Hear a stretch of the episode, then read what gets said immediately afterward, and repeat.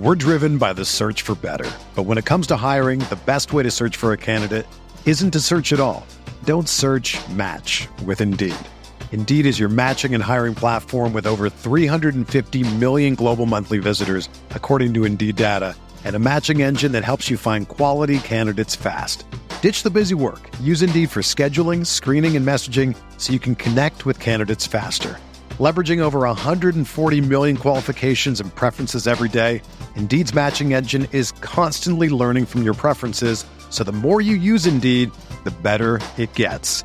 Join more than 3.5 million businesses worldwide that use Indeed to hire great talent fast. And listeners of this show will get a $75 sponsored job credit to get your jobs more visibility at Indeed.com slash BlueWire. Just go to Indeed.com slash BlueWire right now and support our show by saying that you heard about Indeed on this podcast. That's Indeed.com slash BlueWire. Terms and conditions apply. Need to hire? You need Indeed.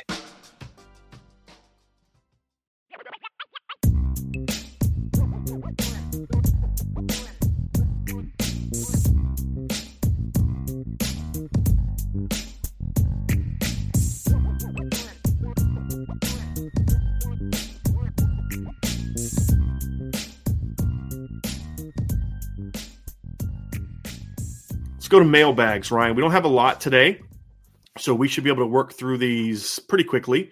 And let's get to these here real quick, Ryan. We have a question for uh, from Nick Lane. He says, "Who? Do, oh, I did want to say this before we get to this. We are having a tailgate on Saturday. I haven't decided the time yet. I got to find out when my parents are going to be in town." Uh, but it'll probably sometime. We'll probably start sometime between noon and two. I'm probably leaning kind of closer to two uh, but we may get there a little bit earlier. We'll be in the stadium lot. I do have a pass for the stadium lot, so it's right there in front of the stadium. So we will have our tailgate on Saturday. Uh, I will take a picture and tweet it out and put it on the message board once I get there to kind of let you know where in the stadium lot we are. So you'll definitely want to definitely want to check that out. So let's get to the questions. Nick Lane says, "Who do we need the most to step up in this un- upcoming game?" Ryan, I guarantee you that you and I have the same answer for this. If you could say one player has to be at his best today. You know, some others are going to play well, but like one guy that I'm going to guarantee is going to play well, it's number 10. I was about to say it's Drew Pyne, right? Like it's easy. Yeah. Wait, you, yeah. you got to you can't you can't just say number 10, Brian, because Prince Kollie is also number 10, right? No, we all know what we're talking about. We all know what we're talking about. I know. We all know what we're talking about. I, I, agree. I agree completely. Though it's it's one of those things where when especially Notre Dame is running the ball at a pretty nice clip, offensive line's playing pretty well it's inconsistent in the passing game from a, a, weapons perspective, but it's definitely improving, no doubt about it. And defensively, you've been playing well enough to win every football game this year. So the elephant in the room is that the quarterback position needs to be more and more consistent. If he's able to, and you're able to have a balanced attack against Clemson, then we're cooking with grease, man. Like at that point, you have everything open to you and all options open, which will only help you against this talented of a defense. We're driven by the search for better. But when it comes to hiring, the best way to search for a candidate isn't to search at all. Don't search match with Indeed. Indeed is your matching and hiring platform with over 350 million global monthly visitors, according to Indeed data, and a matching engine that helps you find quality candidates fast. Ditch the busy work. Use Indeed for scheduling, screening, and messaging so you can connect with candidates faster. Leveraging over 140 million qualifications and preferences every day, Indeed's matching engine is constantly learning from your preferences, so the more you use Indeed, the better it gets. Join more than 3.5 million businesses worldwide that use Indeed to hire great talent fast. And listeners of this show will get a $75 sponsored job credit to get your jobs more visibility at Indeed.com slash BlueWire. Just go to Indeed.com slash BlueWire right now and support our show by saying that you heard about Indeed on this podcast. That's Indeed.com slash BlueWire. Terms and conditions apply. Need to hire? You need Indeed. Whether you're a world class athlete or a podcaster like me, we all understand the importance of mental and physical well being and proper recovery for top notch performance. That's why I'm excited that Unifyd Healing is sponsoring podcasts on the Blue Wire Network. Unifyd Healing is a new and super innovative global network of wellness centers powered by Energy Enhancement System, or EE System. If you haven't heard of the EE System yet, then you'll want to listen up.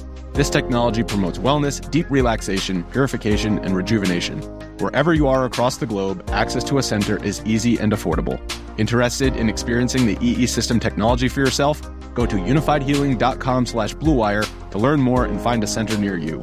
That's unified, U-N-I-F-Y-D, healing.com slash bluewire. No material or testimonials on the Unifyd Healing website are intended to be viewed as medical advice or a substitute for professional medical advice, diagnosis, or treatment. Always seek the advice of your physician or other qualified healthcare provider with any questions you may have regarding a medical condition or treatment and before undertaking a new healthcare regimen, including EE system.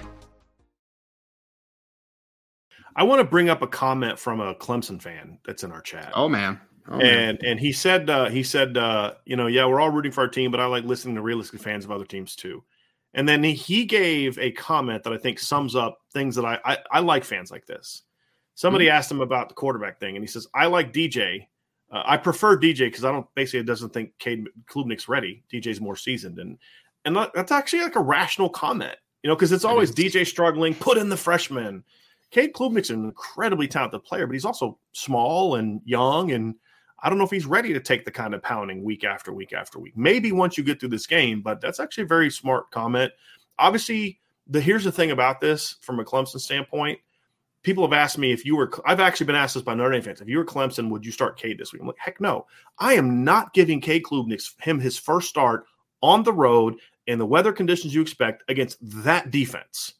Right. If I got to go to him, I'm going to go to him. But if you go to him if DJ's struggling, there's less pressure on Cade in that instance, as opposed to the entire week of preparation and answering questions. And I'm the guy, and the weight of the world's on my shoulders. I want his game to be if you've got it, if you have to use him, mm-hmm. it's coming off the bench with less pressure. Then right. you start him down the road. So that's a very, very fair comment, in my opinion. Is and and you know, because again, a lot of fans, it's always like, put the young kid in, put the young kid in, put the young kid in, especially if the kid's a five star. Uh, sometimes that's true. That if young guy needs to play. In this instance, I don't think DJ has played to the level. It's like this: if DJ was like a three star, mm-hmm. he's how's he any different than Ian Book? Right. Mean, look at his numbers. How's DJ any different than what Ian Book was? Steady, just gets the job done. Don't make a ton of mistakes. You know, if you get the occasional chance use your legs, go do it. The difference is, is Ian Book was a three star that they flipped from Washington State. The mm-hmm. expectations mm-hmm. were not high. DJ was right. a top 10 national player. He's mm-hmm. expected mm-hmm. to be like Trevor Lawrence. But if you, if you take out the expectations, I don't think I don't think I think DJ's been a solid, decent quarterback this year. Yeah. But it's considered bad because of what the expectations were. Now, sure. is he l- have a like a, a kung fu grip on the starting job? No, but he's your starter. So I thought that was a very fair take. And it did it create a and it's an interesting dynamic, right? I mean, it's a very mm-hmm. interesting dynamic of of how a guy's ex a guy's the perception of a guy coming in can have such an impact on how good it, he is.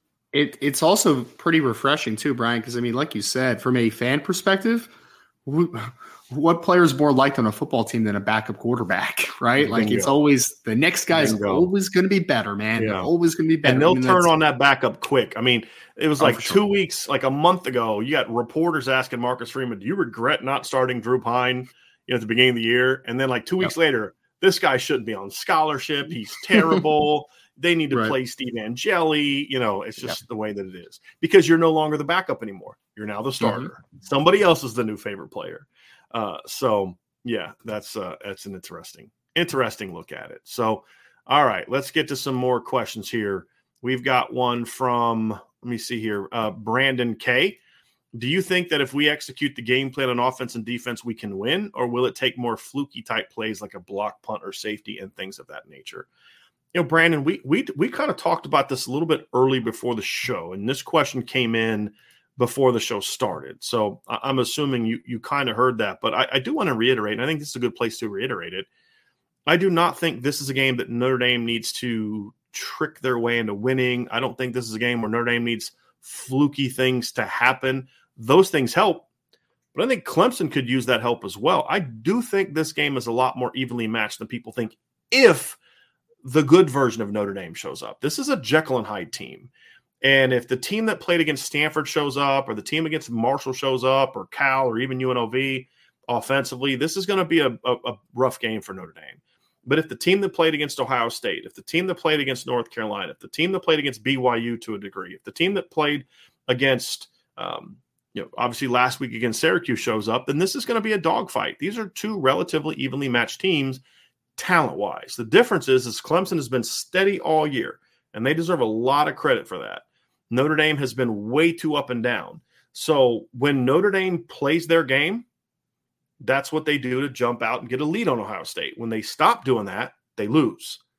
Same thing is in true a lot of these games. So it's going to be very important that Notre Dame is able to kind of go out there and play their game. You are absolutely right. Now, sometimes playing your game can create those fluky type of plays. I don't think blocking a punt is a fluky play. Notre Dame does not have five blocked punts this year because they've had five fluky plays. They've blocked five punts because they're they scheme it, they teach it, and they execute it. Right. So to me, blocking a punt is executing your game plan. It's you being you. That's who they are.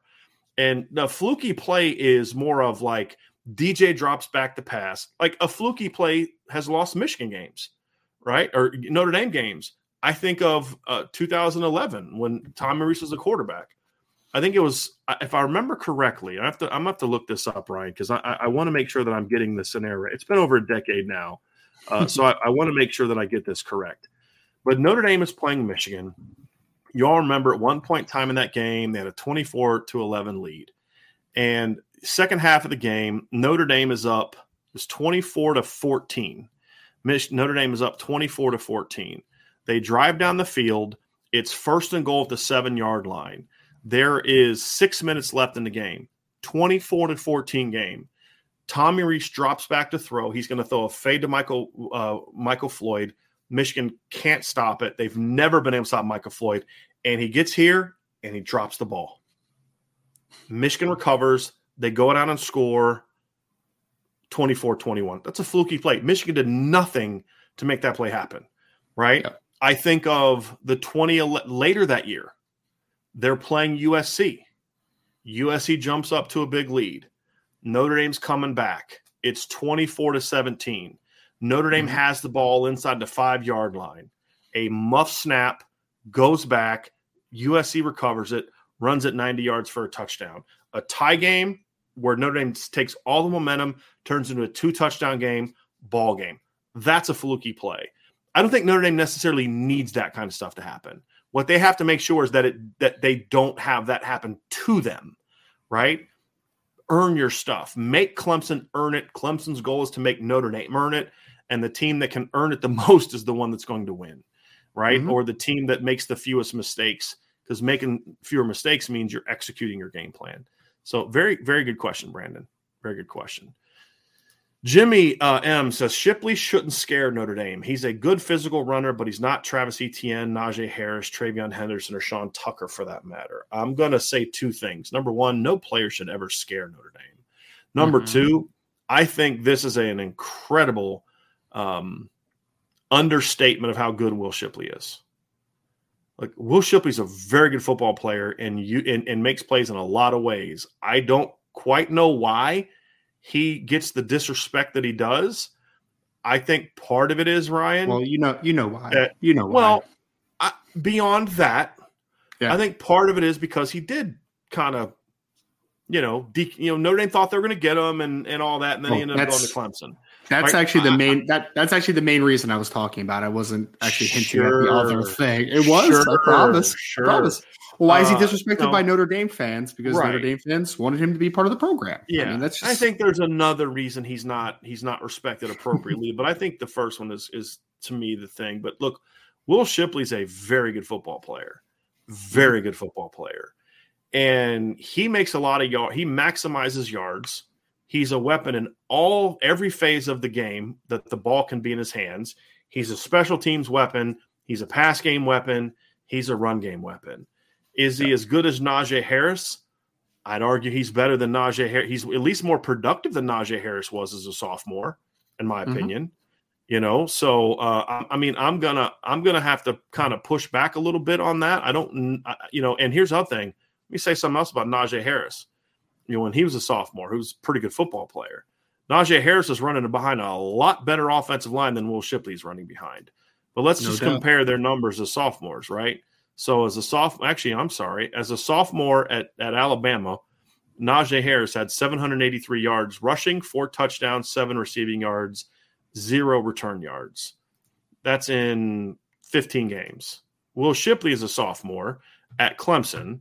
It has 739 rushing yards, 153 receiving yards, 10 rushing touchdowns. He's returned six kicks back for 190 yards.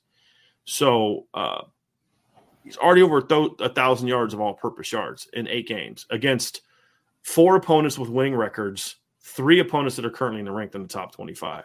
Is Will Shipley a you know Travis Etienne? No, but that's still pretty good. All, yeah, he's still a really good football player, and he also doesn't have. Tra- Go ahead, Ryan. I think you're going to say. I, I think you're going to say. I was just going to say. There's also there's also not many Travis Etiennes that come through, right? Like, but you know what else? You know what yeah. else?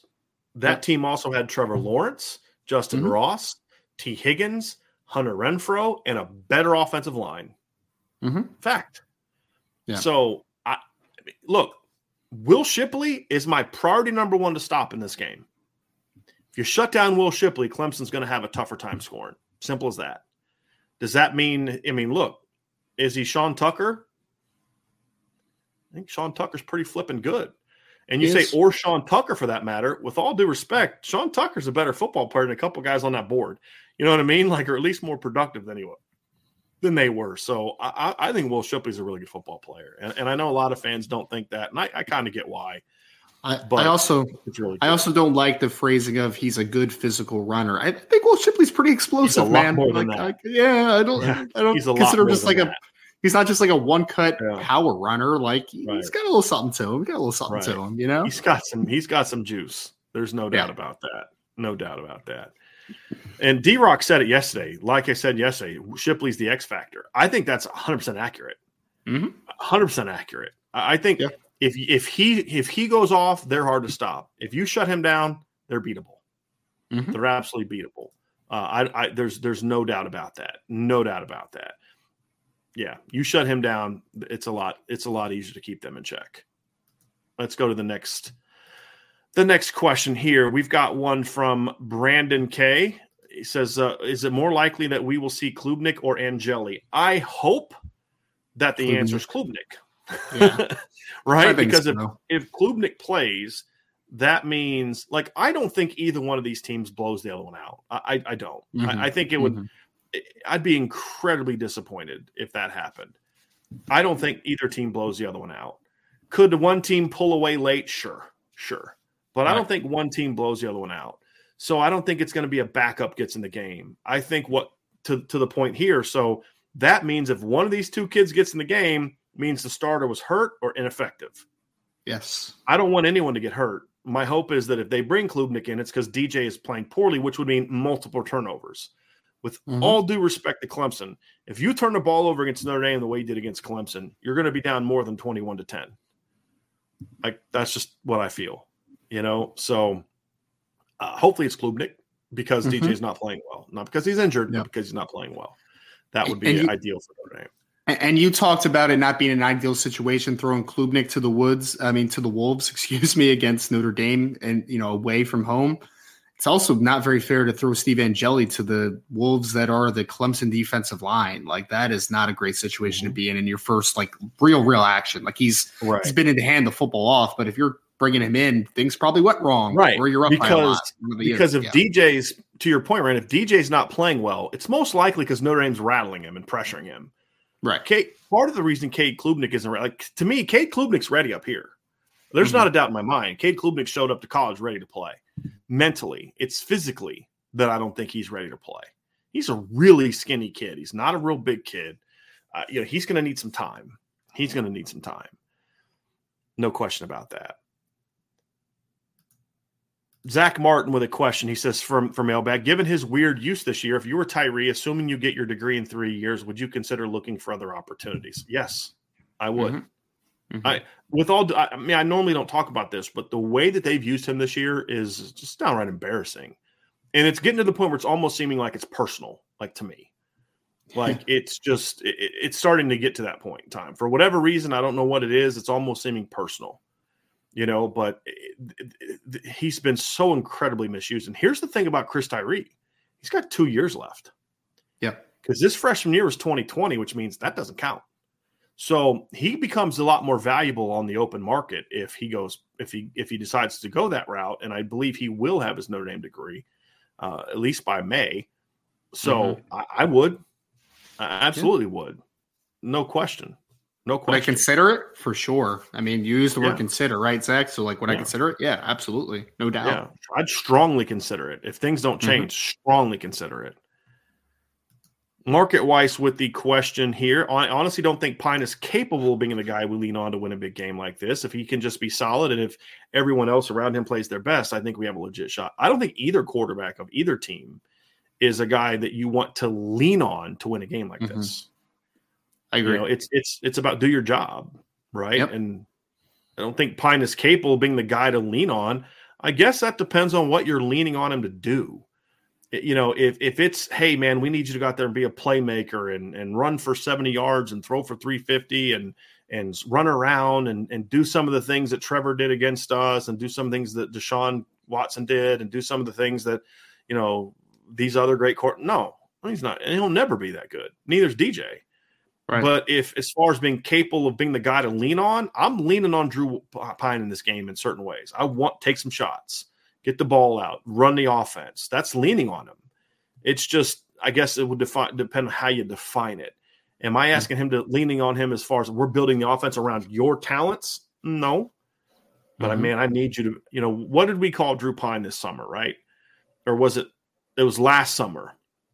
I wrote an article that ironically went viral in the Wisconsin game right? Not a lot of people read it over the summer, but when he came in against Wisconsin, I looked at our thing, and all of a sudden there's like a thousand people on our site, like which is concurrence, which is uh, uh huge. And it's like they're all reading the Drew Pyne story that I wrote in July. But the thing that I said about it is Drew Pyne is the ultimate point guard quarterback, right? He is, and he's, and I mean, like the there's there's two types of there's three types of point guards really, right? There's the Magic Johnson flash, you know, kind of guy there's the Derrick Rose, Allen Iverson type, which is just score volume, right? You know, uh, which is to me sort of like a Lamar Jackson, right? Uh, and then there's John Stockton. And Drew Pyne needs to be John Stockton. It's not flashy. He's not an elite physical talent. He's he wins with this, and he wins because he's a tremendous decision maker, right? And that's what you want to lean on Drew Pyne to be. That's who mm-hmm. he has to be in this game. Is that kind of point guard. Get the ball where it needs to go correctly, accurately, and on time.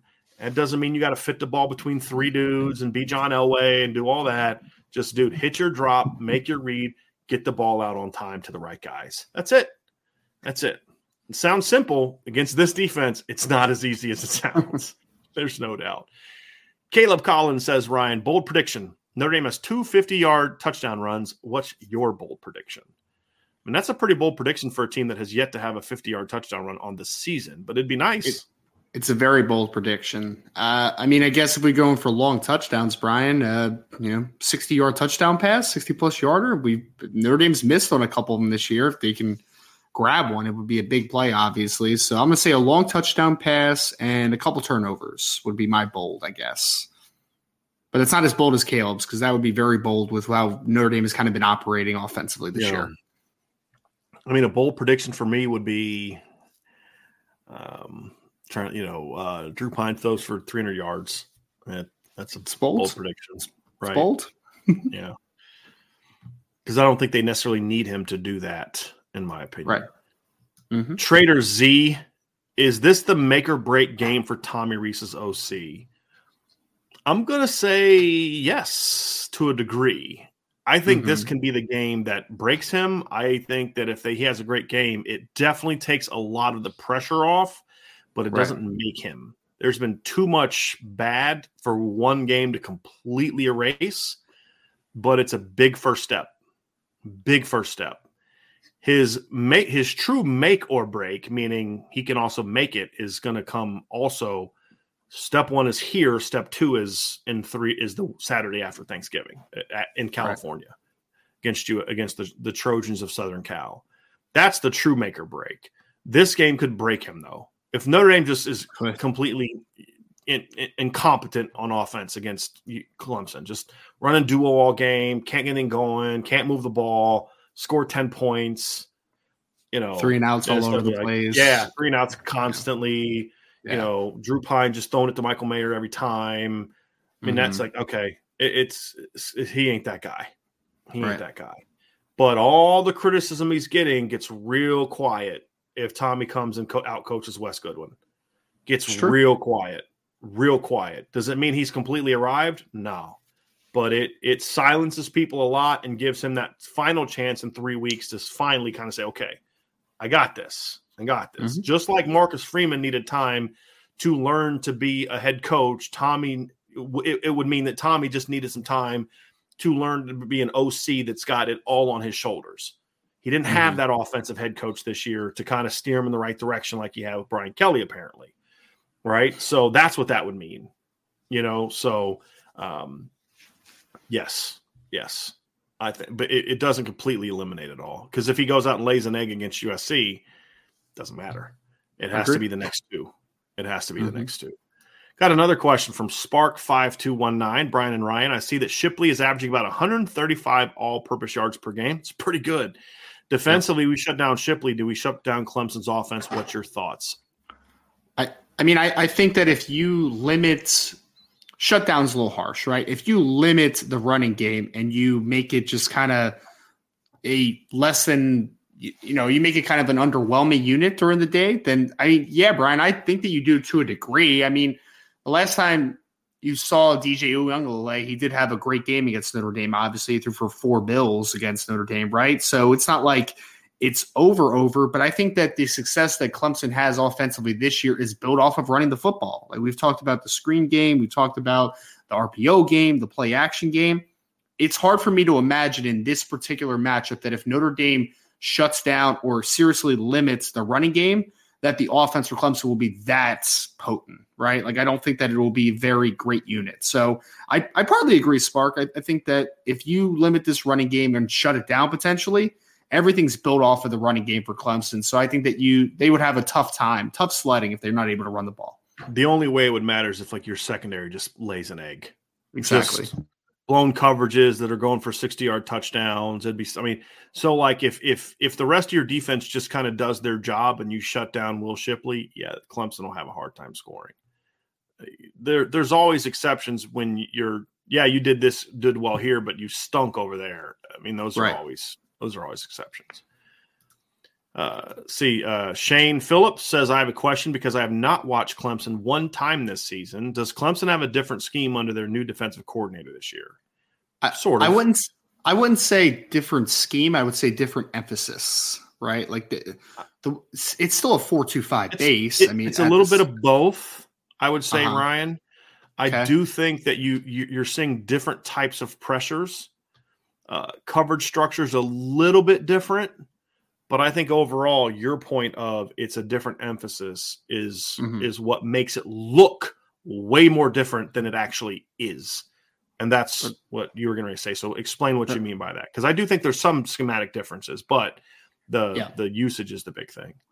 So I mean, if you watch what Brent Venables did at Clemson, he was incredibly aggressive with the second level pressures. Like you, I mean, he would just disguise things. He would slant guys one way, bring them in opposite gaps. He would bring multiple second level defenders. Like he was incredibly aggressive blitzer. Like that was one thing about Brent was, and I liked Brent watching Brent's defense because even though he was very aggressive, sometimes when guys are overly aggressive with their blitzes and their movement up front, you can be a little gap on sounds. Like I think about Alex Grinch and how he kind of employs his defense, right? But I, I thought for most part that Venables did a good job of remaining gap sound while also being aggressive. This defense I've seen for Wes Goodwin, and again, it's only about three or four games that I've watched this year from like the coach's film, but it seems way less aggressive than it has in the past. They're not bringing as many exotic uh, exotic pressures. They're not bringing things from different spots as much. So I think the fundamentally the biggest difference for me, Brian, is Brent Venables was a whole lot more aggressive than what I have seen from Wes Goodwin. I think that they are just polar opposites with how they like to bring pressure right mm-hmm. now. And for me, Ryan, that's kind that to me, that is a scheme difference. And that's what I'm referring to, right? It's a little bit more than an emphasis different, but st- structurally, there's a lot of similarities. Same alignment, 425. They're using Barrett Carter similarly to how they use Isaiah Simmons to a degree. There's times in, in was it 20 was it 2018 or 2019? We literally line Isaiah Simmons up as the free safety. Yeah. I mean, we're not we're not seeing that from this kid, but it's it's, it's there's a lot of similarities. Let's go to the next one. Beefeater, Brian and Ryan. How does um, Phil Mafah compare to Audric Estime? Similar They're, size. Similar size. Yeah, Mafah's listed at like six foot, 230 pounds or so, somewhere in that ballpark. I mean, he's – there's I would say this Toe Jam, like they're they're both definitely they both win in similar ways, right? Like they're both downhill runners. They want to, you know, they want to convert to, to you know, their speed to their power and their momentum getting downhill. Like they're that type of player. I do think that Audric has better foot quickness than Phil Mafah. Like I've seen Audric kind of make people miss in tight spaces a little bit more than Mafah, but I mean Mafah's a hammer, man. If he gets downhill, he's got a lot of power, he's got a lot of explosiveness. So that's a similar it in ways, but I think that there is a little little difference just as far as foot quickness from Audric, in my opinion. Let's go to the next question. We have one from We Are Not Marshall, says Brian and Ryan. Notre Dame does a great job of eliminating or limiting the first option running back, Henderson at Ohio State. Why does Notre Dame struggle against the number two back? Clemson's number two is better than Shipley, in my opinion. Wow. Okay. I was I was kind of wow. Okay. Phil Again, this is better than this, Will Shipley. This is just Will Fim, Will Shipley slander, and that's all this is. Phil Mafah is averaging 4.5 yards a carry. Will uh-huh. Shipley's averaging six yards a carry. I mean, yep. come on now. Look, guys, on, a, on a higher volume too. be be better than this, right? There, there's there there's not. It's not even close. It's not even close how good they are. It's not even close. Uh, is Notre Dame eliminating the number two back? I, I think that only happened really against Ohio State. And if you look at how the season has played out, Miyan Williams is no longer their number two back. When he's mm-hmm. healthy, he's been their number one back most of the year.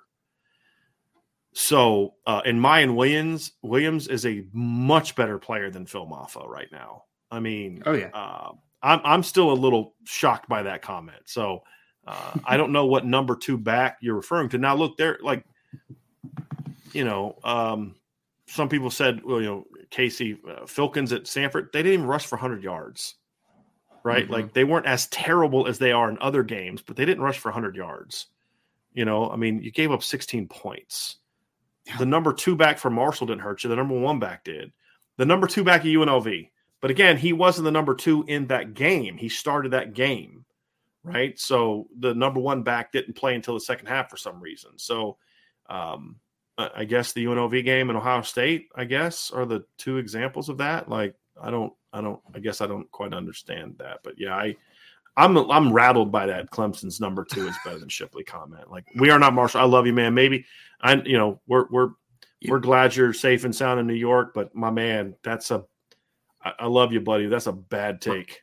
Brian, if um if Kobe Pace wasn't hurt, Phil Mafah wouldn't even be their number two back. Just That's want to true. put that out in the universe as well. That's true.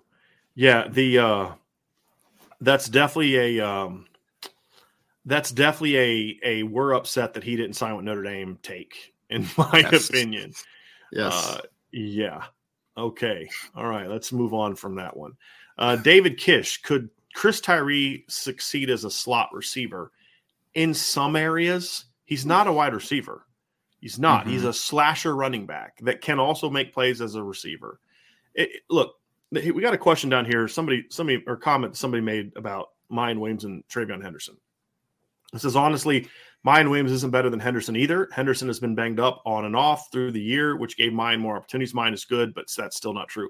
No, you're you're inaccurate here. I've watched the games very early in the year. Miyan Williams became Ohio State's number one runner even before TreVeyon Henderson got hurt.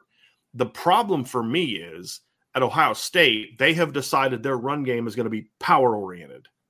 Yeah. And Miyan Williams fits that better. And instead of adjusting to what TreVeyon is, which is a one cut guy, one cut and go guy, outside zone, buck sweeps, you know, inside zone cutbacks, things that he was really good at last year. They have decided with the new O line coach and things like that that their run game is going to be geared more towards this. They haven't done as good of a job of using both of their skill sets like they did in 2020 with Trey Sermon and Master Teague, where they would adjust a little bit based on who was in the game.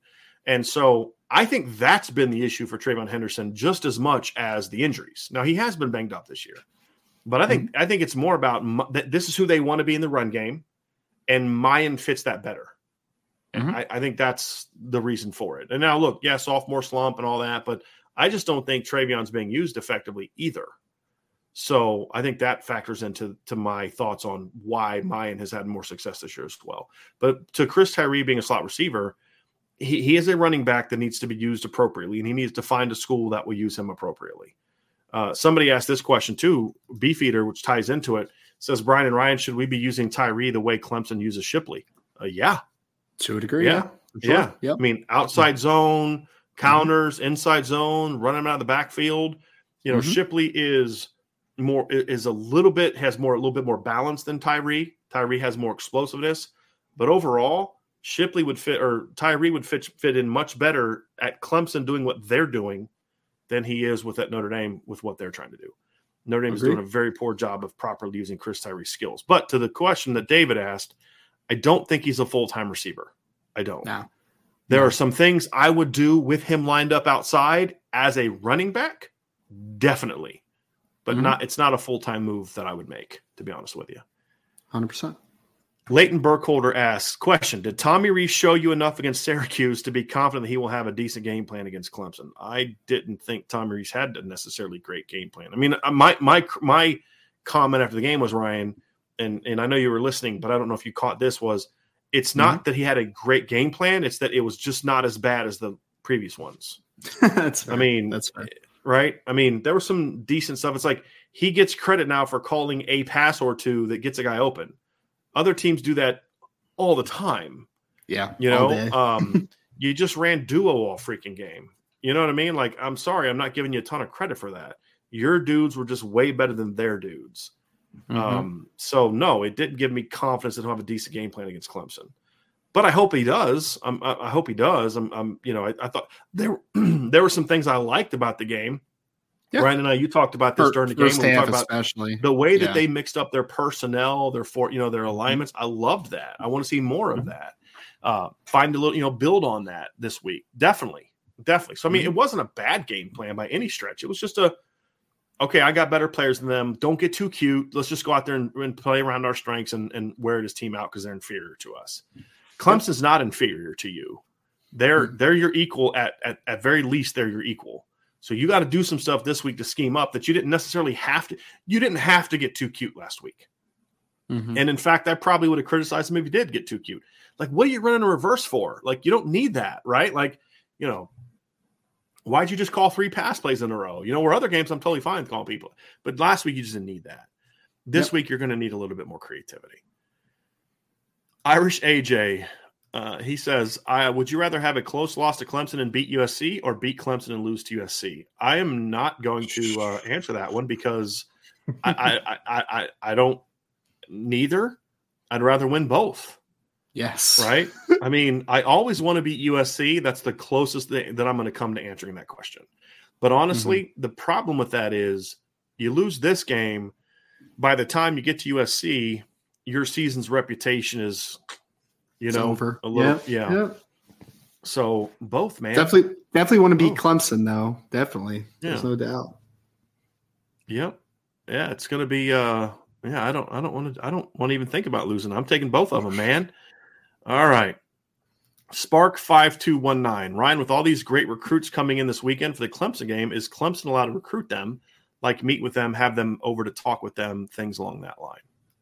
No, I mean this is a this is a Notre Dame recruiting events, right? So those kids are going to be with the coaches, they're going to be with the other recruits, they're going to be on the Notre Dame sideline. Like this is a this is a a thing that this is a event that is for Notre Dame, right? Like you're not going to see Dabo walking over to Jaden Greathouse and start, ta- you know, talking to him type of thing this weekend, right? Like that's not going to be a thing, right? This is a massive weekend for Notre Dame. Like I said, they have 60 plus recruits that are scheduled to be on campus from the 2023, 2024, 2025, and 2026 classes. Yeah, I think you have 22 players that are committed to Notre Dame in either the 2023 class or 2024 that'll be on campus. So it's a massive opportunity for Notre Dame this weekend on the recruiting end. Man, they have they have a lot to play for, not only on the field, Brian, but uh, they got some heads to turn as well and mm-hmm. impress some folks on the sideline as well. Yep. You ready? Showtime. On May 3rd, summer starts with The Fall Guy. Let's do it later. Let's drink a spicy margarita. Make some bad decisions. Yes. Audiences are falling in love with the most entertaining film of the year. Fall guy. Fall guy. Fall guy. That's what the poster said. See Ryan Gosling and Emily Blunt in the movie critics say exists to make you happy. Trying to make it out? Nope. Because I don't either. It's not what I'm into right now. What are you into? Talking. Yeah. the Fall Guy. Only in theaters May 3rd. Rated PG-13. Mother's Day is around the corner. Find the perfect gift for the mom in your life with a stunning piece of jewelry from Blue Nile. From timeless pearls to dazzling gemstones, Blue Nile has something she'll adore. Need it fast? Most items can ship overnight. Plus, enjoy guaranteed free shipping and returns. Don't miss our special Mother's Day deals. Save big on the season's most beautiful trends. For a limited time, get up to 50% off by going to BlueNile.com. That's BlueNile.com. Let's get to the next question here. We've got I think the only co- communication I believe I could be wrong on this. I believe the only co- communication you're allowed to have is like a, a, visit to a school visit when you're not allowed to see mm-hmm. kids. Uh, if if you walk by a kid, you're allowed to say hi and keep on going. I believe that's right. the only co- commitment co- communication that an opposing team can have. Mm-hmm. Got one here from D Rock Irish. He says earlier Clemson podcast show stated this is a playoff elimination game for Clemson. Podcaster thinks Clemson won't be in the playoffs with even one loss this year. I mean, what the SEC looks like right now, it's possible, I guess. Right? Possible I mean, to me, Ryan. Yeah. It just it's one of those things where you always look at and say, uh, it just depends on it depends on what they do, right? It depends right. on on how they're used. It depends on I mean not how they're used, but like how other teams go. It depends on you know will will this team kind of come out and and drop a game. You know, like if Oregon loses and Notre Dame beats USC, odds are pretty good. The Pac 12's out, right? Like, mm-hmm. you know, if Clemson loses a barn burner to Notre Dame and then runs the table, they're probably still ranked ahead of UCLA. And in that mm-hmm. scenario, they'd get in over a Pac 12 team if that's what it came down to. You right. know, the big, the Big Ten. Here, here's the problem that UC that Clemson would have, and, and here's where it gets a little hairy Mm-hmm. Their, their their non conference this year was was pretty soft outside of Notre Dame, and a couple teams you thought were going to be pretty good aren't good down the stretch. Miami's not mm-hmm. good. So if they lose to Notre Dame, you know you're still in the top seven to eight most likely, but you're going to need a lot of help because you just don't have like in the past, like when Clemson lost to Pitt in 2016 the thing that helped them that year is they had a really good non conference win that year at Auburn. Now, Auburn wasn't great that year. Auburn finished the regular season eight and four, but the perception was you went on the road and beat a pretty good ranked SEC team. And then you look at other years where, you know, 2017, you know, Clemson loses, um, you know, Clemson loses to Pittsburgh. But what helped them that year? You know, obviously they had some good wins over over teams in your conference, but then they also beat an Auburn team that went and played for the conference championship that year and beat Georgia in the regular season. So you had that non-conference to build around to overcome that ACC loss. The problem here would be that your only loss, the, the wins that you would have to kind of spark you to being in with a loss are in conference games against teams that at best are going to be 15 to 25. Mm-hmm. Right. So the and, and, the committee already showed they don't respect the ACC. I mean, the committee made that very clear this weekend, and I think that's an inaccurate take. I, I think the ACC is a lot better, and I talked about this in Mark Rogers' show last night after our show. The ACC is being punished for what they've been in the past. If you go look at what the ACC has done this year out of conference, they are probably in the top two as far as best out of conference wins. And I'd probably say Pac 12 is probably number two or number one or two as well. What's the big win the SEC's hanging their hat on? Alabama going on the road and beating Texas by a point with their starting quarterback out for over half the game. Is that, you know, I mean, Georgia, Oregon, that's a good one. But outside of that, what do they got? Right. So I think the ACC is being unfairly punished, but that's just the reality of this. There's nothing the ACC can do in conference to change that opinion. It would mm-hmm. require them to beat a Notre Dame, and then, you know, that like they're better off beating Notre Dame than they would have been, you know, lose and and losing to NC State than they would be vice versa, just because of the perception of the ACC. So I think it would be a lot harder for Clemson this year to get in with a loss because of the fact that most likely you're going to have two really good Big Ten teams with only one loss. Most likely you're going to mm-hmm. have uh, it, probably two SEC teams with one to zero losses, which is going to make it tougher. There's still a couple Big 12 teams with a chance to be there, right? Or is it just one? Isn't Oklahoma is can't is uh TCU the only Big 12 team left with only one loss? TCU doesn't have a loss losses? yet. No, so with one loss, meaning like one or more, oh. one or fewer losses. Does everybody else in that conference have at least two losses in the Big 12? I believe so. Yes. So, so Big 12, Big 12, basically, if you're Clemson, here's what you're rooting for. You're rooting for the SEC to beat each other up. So basically, you're looking for Tennessee to beat Georgia, basically, right? To knock Georgia out of the SEC championship game. Because you that would be the head to head you'd have over Georgia. If Georgia loses to Tennessee, Georgia's got that win over Auburn, and then that's really or Oregon, and that's really it. They don't have mm-hmm. a conference championship. Clemson would. Then Clemson would also have a chance to beat a really good ranked team down the stretch in North Carolina. So you need TCU to lose. You need Tennessee to beat Georgia. And then you need basically, you need to be a huge Tennessee fan because Tennessee can clean up the possibility of a second SEC team getting in over Clemson if Tennessee handles business by beating Alabama. The worst case scenario for them is one of two things Tennessee beats Georgia and then loses to Alabama in the SEC title game because then both get in most likely, or Georgia beats Tennessee and then Bama beats Georgia in the SEC title game because then the same thing happens. They, so you need Tennessee to run the table, knock Alabama out because that'd be the second loss, and then hope that Georgia's the remainder of Georgia's schedule isn't overly impressive. That's what you got to hope for, and you've got to hope that TCU loses, TCU loses a game because if Georgia loses this week, Ryan, the rest mm-hmm. of their mm-hmm. schedules at Mississippi State, at Kentucky, home against Georgia Tech. There's no sexy wins in there that are going to get them no. that are going to boost them up. And then Clemson would also need to root for Carolina to run the table. They need mm. Carolina to run the table, be a borderline top 10 team, and beat them in the ACC title game. That's what they would need if they lose to Notre Dame. Absolutely because then you'd mm-hmm. have the yeah we lost to Notre Dame, but then we beat Carolina, who lost to Notre Dame, and then that would boost their resume up. And then they would need Notre Dame to beat USC. They would need yeah. Notre Dame to smack USC because then it's like, hey, dude, that's not the same Notre Dame team that played Marshall and Stanford. you know what I mean? Yep. But yep. the point is, is that's a lot of ifs, Ryan. Mm-hmm. And that's why Clemson needs to win this game. If we're looking at it from a Clemson standpoint, that's why they need to win this game because you know, it's the kind of game that you look at and say, boy, that's they're going to need some help. And you don't want to be in a position where you're going to need where you're going to need that kind of help. And so that's going to be the key. That's going to be the key to this. We have another question from Corey Ruth. Corey says, I noticed most are defining Drew Pyne more by his first his last three games than by his first three games. Very true.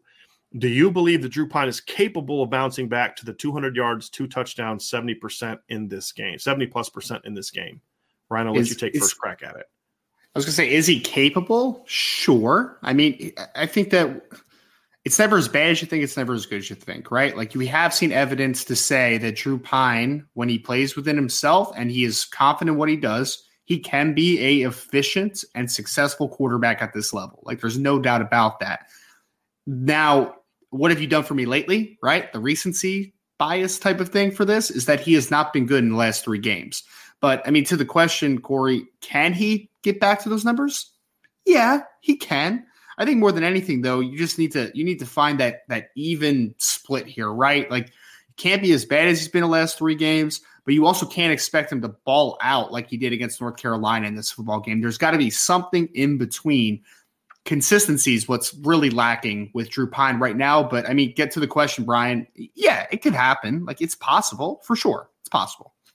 Yeah. Somebody reminded me of a good win that the SEC has, and I always forget about this one. Florida beating Utah is a very good win. And it's what makes it even better is it's a middle of the road SEC team beating a really good Pac 12 team. I always forget about that game for some reason. So, yes, the SEC does have two good non conference wins. I'll give them that for sure. But there's not a lot else outside of that, to be honest with you. And the point is, is that the ACC is not getting enough credit. But I always forget about this because I forgot about that yesterday. And I don't know why, because I picked Florida to win that game too. So uh, I gotta, I, I don't know why I gotta keep forgetting that one. So uh, Ryan, I know you got to run. I'm gonna get up. I'm gonna get these last couple questions, and then we'll uh, we'll get rocking and rolling here because we do have a couple more. We do have a couple more questions that I do want to get get to, but uh, but we we do got to run here pretty soon. Let's get to oh, and then my question to my answer to you, Corey, is that I do think he's capable of at least being the 200 plus yard guy. I don't think he's got to be at 70. If Drew can be around 65, you know, 220 to 250, two touchdowns, and as long as there's no turnovers with that, that's going to be a really good performance, in my opinion. That's definitely a performance that gives Notre Dame a chance to win that game. There's there's no question about that. And and to your point, I think it changes the narrative because the dynamic nature of this win would be such because of how good Clemson is and highly ranked they are that I think it would go a long way towards silencing some of the the the criticism of the last three games because a lot of people said, well, he's not capable of doing this. Whereas I just don't think he's playing well. I think he's capable of it. I just don't think he's playing well. And, and if he plays well against Clemson and, and helps lead them to win over Clemson, and then let's say he plays bad against Navy, it's more of a he played bad. It's not that he can't do it, it's that he's just not playing well. And it's a lot easier to get a guy who has the ability to play better than it is to get a guy that doesn't have the ability to play well. And so it would answer a lot of those questions. Cole Barker says asks, are we going to see a lot of screens this game? I think Clemson plays a ton of drop eight until we give them reason not to. I don't know why Clemson would play drop eight. I have no clue why they would play drop eight, except on third down. I mean, that would be the only one. But uh, I, I, first and second down, I don't see any reason Clemson's going to be doing drop eight. I, I don't know. They're going to be coming downhill. But as far as what Notre Dame needs to do in the pass game, I mean, it's not screens. I, I I watched Florida State try to run a lot of running back screens against Clemson, and I watched Clemson's linebackers and safeties just fly to the ball. They can really run at linebacker, and their safeties are pretty good against the screens. So I don't know if that's the, I just don't know if that's the way that I would go. I think for me, I want to see a lot of running back touches. There are there are some chances there for screen if you can catch them. If you have a if you have a down and distance where you're pretty confident that they're going to be in a in a pressure and you can run a screen behind that tunnel screen, slip screen, Y screen, um, you know, something like that. I'd run one to you know maybe Holden Staes instead of Michael Mayer, just to, to, a little bit more opportunity for deception. I think there's some stuff like that, but to me, Cole, what I'd rather see is just a quick game. Take the five yard, like RPOs to me are an extension of your run game. So if you're pulling and throwing and completing a five yard pass on an RPO, that's a win. That's a win for me, and I would take those. I think I would rather see more of that stuff than than the other stuff, in my opinion. Jason Rose says, Hey guys, who is more likely to come back next season between Brandon Joseph and Cam Hart? I wish that Ryan would have been able to answer that one. I'd be curious to get his take because he talks to, to scouts and people like that. I would probably say Brandon Joseph because the concern with Cam Hart, if I'm in his shoes, unless I'm being flat out told, dude, you may not get drafted, which Brian had some interesting feedback from NFL people about that on the message board that that um, you know that that he needs to play better to to be on the board. But let's say he plays well down the stretch, he's got injury history that you've got to say, man, do you really want to risk coming back and get hurt again?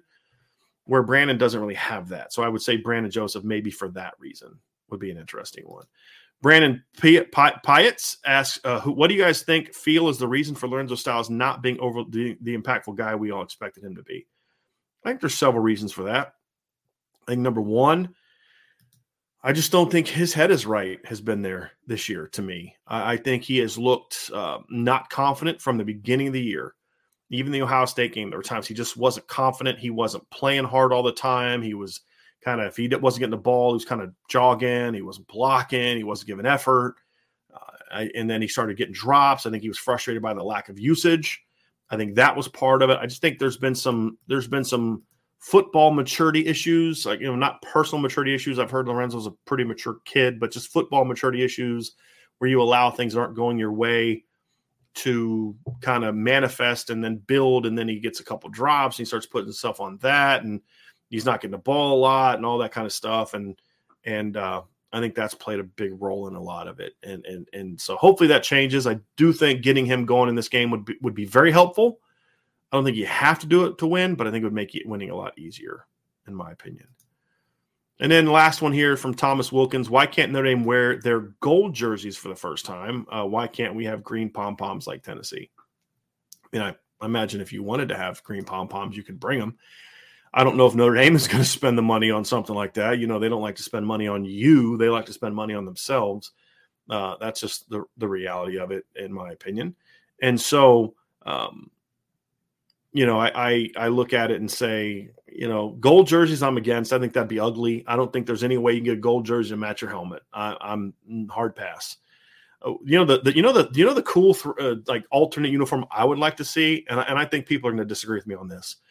I would love to see one of two things: gold helmet, green shirt, and white pants, or gold helmet, blue shirt, and white pants.